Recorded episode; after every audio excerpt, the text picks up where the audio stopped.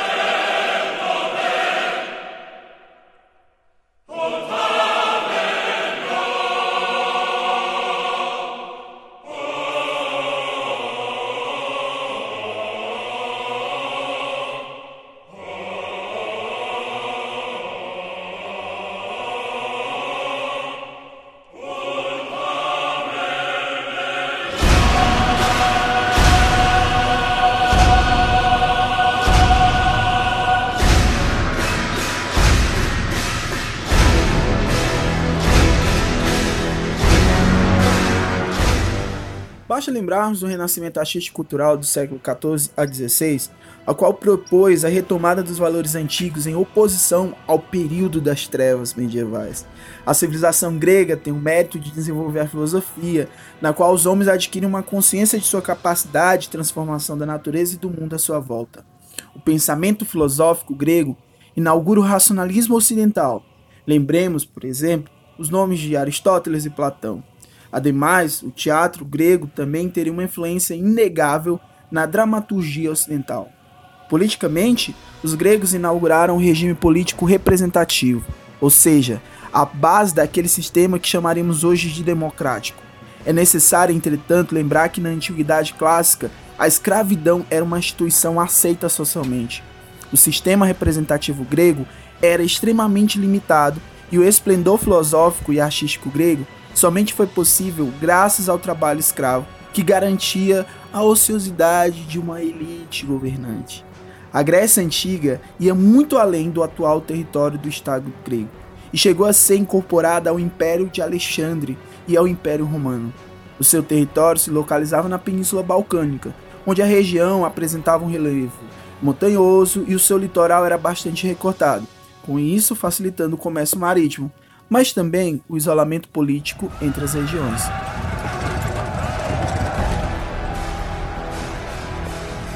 Este é o lugar onde os prenderemos! Este é o lugar onde lutaremos!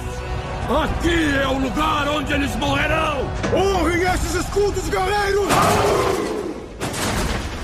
Lembrem-se desse dia, homens! Pois para sempre ele pertencerá a vocês!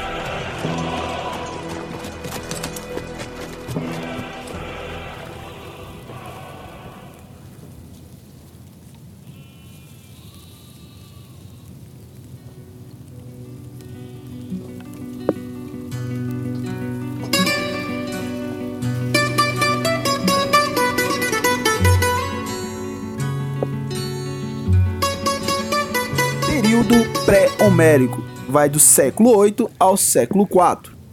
Esse período recebeu uma forte migração indo-europeia. Com isso, formou-se a famosa sociedade creto-micênica, e sendo assim, iniciou a formação da língua e da religião grega. As principais cidades que surgiram foram Micenas, Knossos e Troia. No aspecto político, constituiu-se uma talossocracia.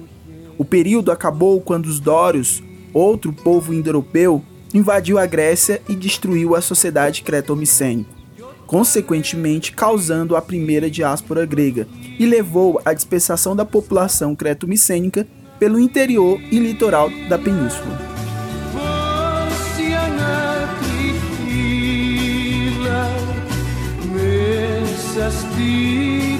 Durante o período homérico que vai do século 12 ao século 8 a.C., houve a formação das comunidades gentílicas, ou genos, que eram comunidades familiares, ou seja, propriedade coletiva das terras, onde os líderes eram os patres, que significa patriarcas.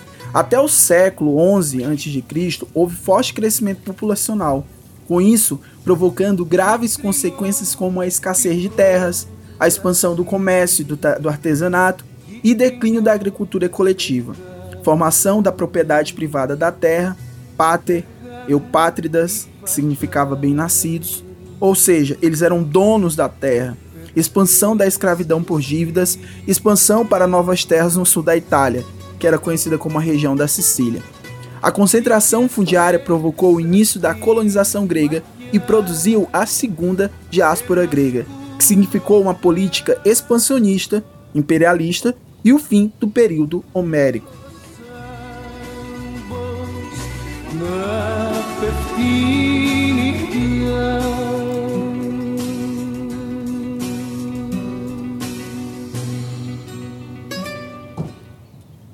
Período arcaico que vai do século 8 ao século 6 a.C.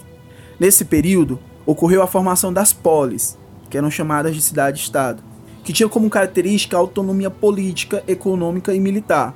O surgimento de cidades e estados se deu pelo isolamento geográfico, mas que não impediu que tivessem a mesma cultura, língua e religião, pois se originou dos creto-micênicos. Cada polis tinha como organização espacial a seguinte ordem: espaços públicos, que era conhecido como a ágora, praça, a acrópole, que era o templos, espaços privados, como propriedades. As maiores cidades-estados eram Atenas e Esparta.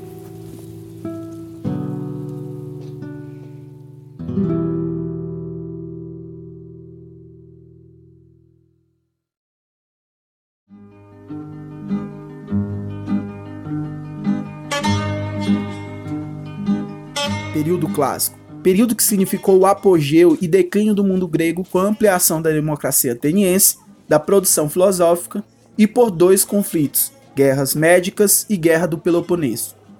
As guerras médicas simbolizaram o enfrentamento da Pérsia com a Grécia, pois se objetivava o domínio sobre o comércio no mar Egeu.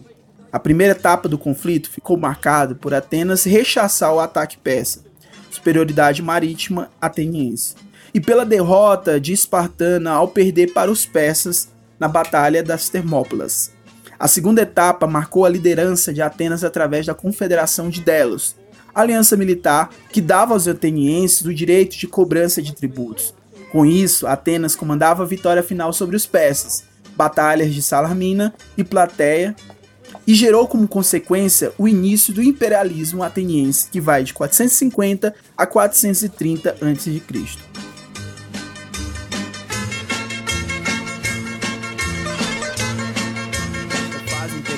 ateniense marcou a transferência do tesouro de Delos e do exército de Delos para Atenas. Com isso, o governante ateniense Péricles, conhecido pelo século de ouro ou século de Péricles, aumentou da participação dos cidadãos, aumentou o número de escravos, tempo livre para o cidadão, e criou, com os recursos do imperialismo, a mistoforia, criação do salário político que permitia a participação de todos os cidadãos, inclusive os pobres, ou seja, imperialismo e democracia são faces da mesma moeda na antenas do século V a.C.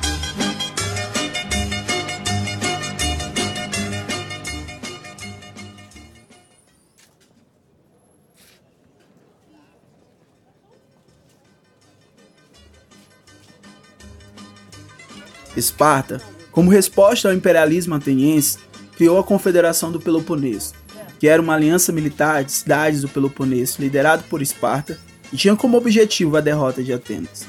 Com isso ocorreu a Guerra do Peloponeso, que significava a disputa pela liderança da Grécia entre Atenas e Esparta. A vencedora do conflito foi Esparta, que iniciou o imperialismo espartano, porém, logo depois perdeu para Tebas, que tinha formado a Liga de Tebas. Entretanto, o imperialismo de Tebas também não se estabeleceu, pois Atenas e Esparta se uniram para derrotar os tebanos. Os resultados de tantos conflitos foi o suicídio grego, que levou a uma crise da Grécia e facilitou a dominação da região por outros povos, primeiramente os macedônios.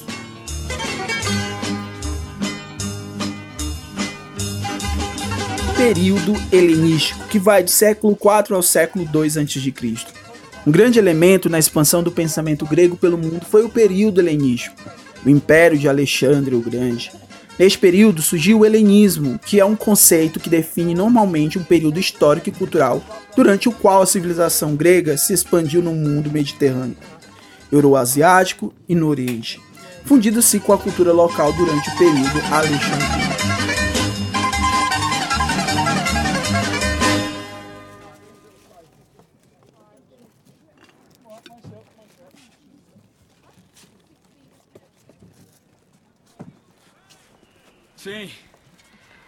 Tem razão, Crátero.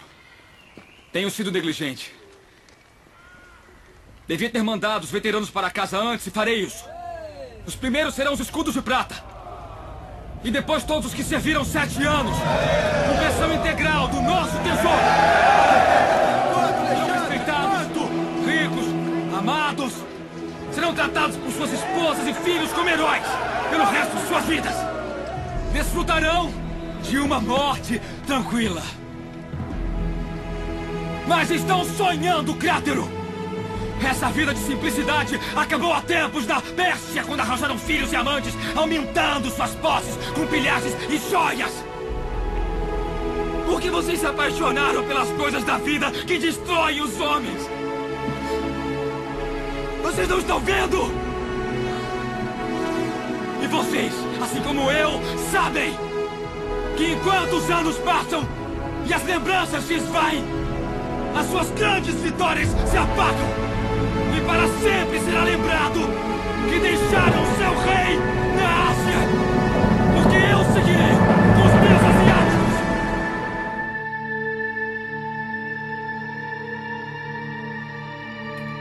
Após o esplendor de Atenas no século V a.C., as cidades e estados gregas foram perdendo seu poder e acabaram conquistadas e unificadas pelos macedônios no século IV a.C. Sob o domínio de Alexandre o Grande, a cultura grega se expandiu territorialmente, indo do Egito à Índia, num processo que simultaneamente influenciava e sofria influências. Essa cultura que correu o mundo, tendo como raiz a tradição grega, foi chamada de cultura helenística.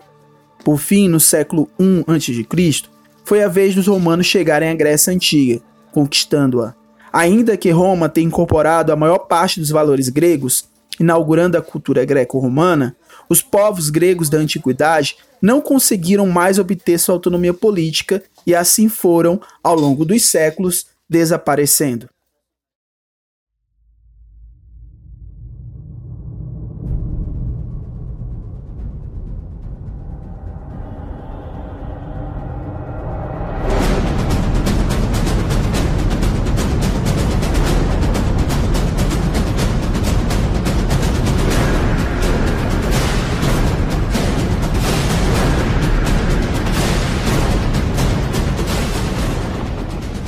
Lado, é importante deixar claro que a mitologia grega ou greco-romana, em suas origens mais remotas, está ligada a uma visão de mundo de caráter religioso. Ao contrário, à medida que avançamos no tempo em direção aos nossos dias, a mitologia vai se esvaziando do significado religioso e ganhando principalmente um caráter artístico. Em outras palavras, no século XV, ao retratar uma deusa greco-romana como Vênus, o pintor Sandro Botticelli não a encarava como uma entidade religiosa, mas como um ideal estético de beleza.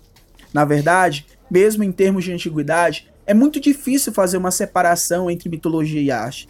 A arte da Grécia Antiga, por exemplo, trata essencialmente termos mitológicos, e foi através da arte que tomamos contato com a mitologia grega, além de uma grande quantidade de templos, arquitetura, de esculturas, baixo-relevos e pinturas, a literatura grega é a principal fonte que temos dessa mitologia.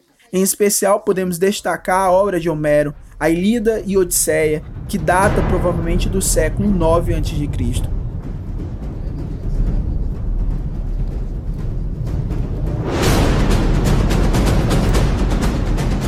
Essas três obras podem ser consideradas as fontes básicas para o conhecimento da mitologia grega.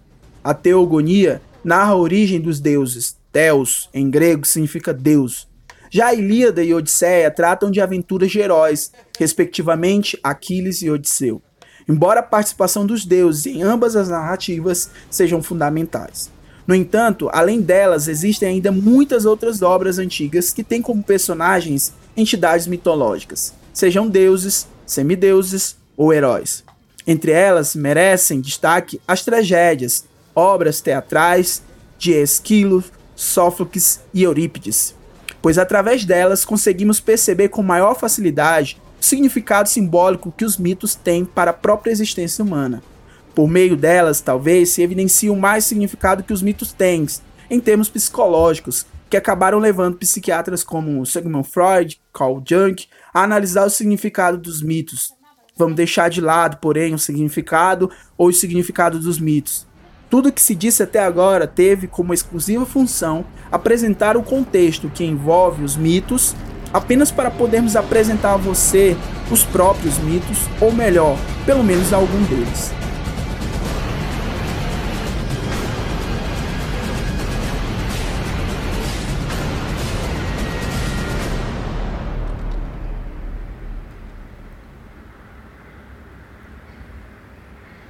Ao escutarmos a palavra mitologia, quase automaticamente a associamos à palavra grega.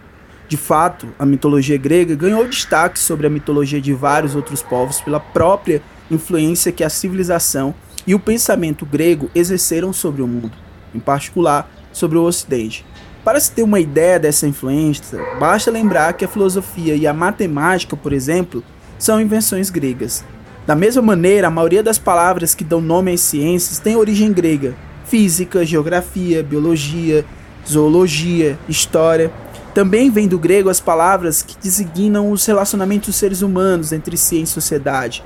É o caso de palavras essenciais como ética, política e democracia.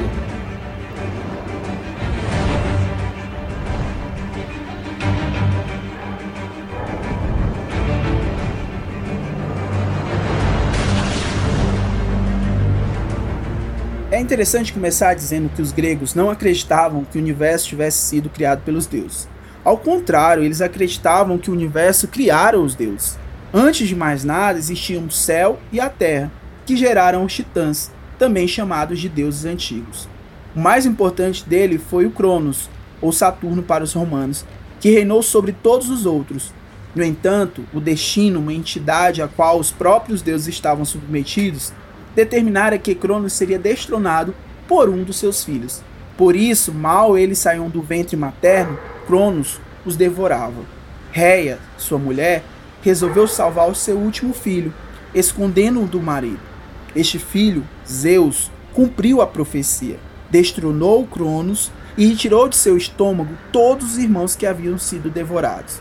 Com ele, Zeus passou a reinar sobre o mundo, seu palácio no topo do Monte Olimpo. A corte de Zeus era formada por outros onze deuses, seus irmãos, sua esposa e seus filhos,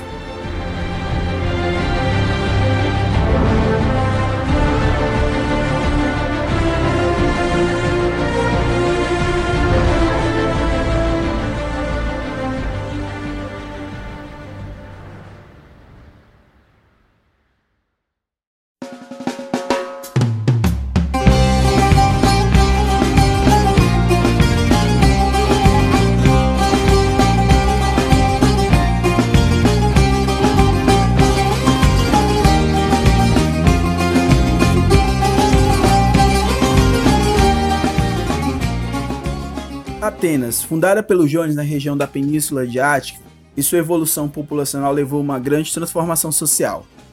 A sociedade ateniense era organizada em eupátridas, proprietários das melhores terras bem-nascidos, demiurgos, comerciantes, georgóis, proprietários das piores terras, e os tetas, sem terras, maioria da população, e escravos, oriundos das dívidas. O primeiro sistema político ateniense foi a monarquia, tinham como líder o Basileu, que era chefe militar e administrativo. Sua origem social era de um eupátrida. Posteriormente, o modelo de governo passou a ser uma oligarquia, lá no século VIII. Governada pelos arcontes, nove líderes, e tinha a ajuda do Areópago, um conselho de eupátridas. Dentro deste conselho havia três grupos políticos: planície, litoral e montanha. Debates entre os três partidos produziram a exigência de uma maior participação política, com isso iniciando o processo de uma reforma legislativa no século 7 a.C.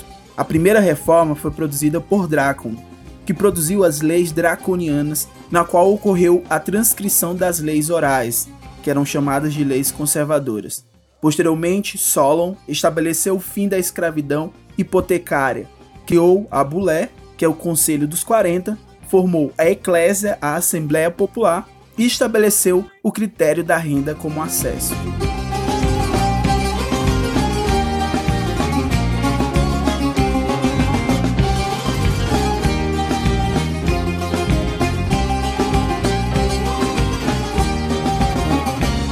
Após as primeiras reformas, os tiranos assumem o poder sem votação.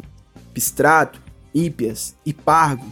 Entretanto, a democracia surgiu com as reformas promovidas por Quiristens, onde ocorreu a divisão da região da Ática, cidade, litoral, interior, a divisão dos demos, 10 unidades distribuídas igualmente pelas três regiões, a reforma da Bulé, conselho dos 500, 50 membros de cada demo, a ampliação da eclésia, 6 mil cidadãos, Assembleia, a criação dos estrategos, poder executivo militar com mandato anual, estabeleceu o ostracismo, o exílio de 10 anos, e a lei democrática. Todo cidadão é igual perante a lei. Cidadãos, homens livres, nascidos em Atenas. Não cidadãos, mulheres, metecos, escravos, ex-escravos e crianças. Com isso, foi criado um ambiente de debates, retóricas, discursos, surgindo a democracia, consenso entre os cidadãos, e fazendo da política a principal atividade do cidadão, sendo exercida diretamente pelo próprio.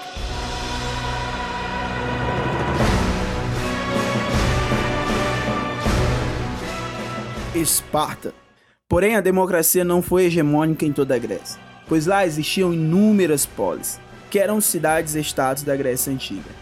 Estas cidades possuíam um alto nível de independência, ou seja, tinham liberdade e autonomia política e econômica. Por exemplo, além de Atenas, outra grande cidade de estado naquele momento era Esparta, uma sociedade militarista governada por dois reis, a diarquia, controlados por um conselho aristocrático formado por 28 anciãos, que seria a Jerúsia. Uma assembleia militar votava as leis propostas pela Jerúsia, a Apela, e finalmente, quem tinha o poder de fato eram os cinco vigilantes que controlavam a vida pública e particular, que eram os Zéforos.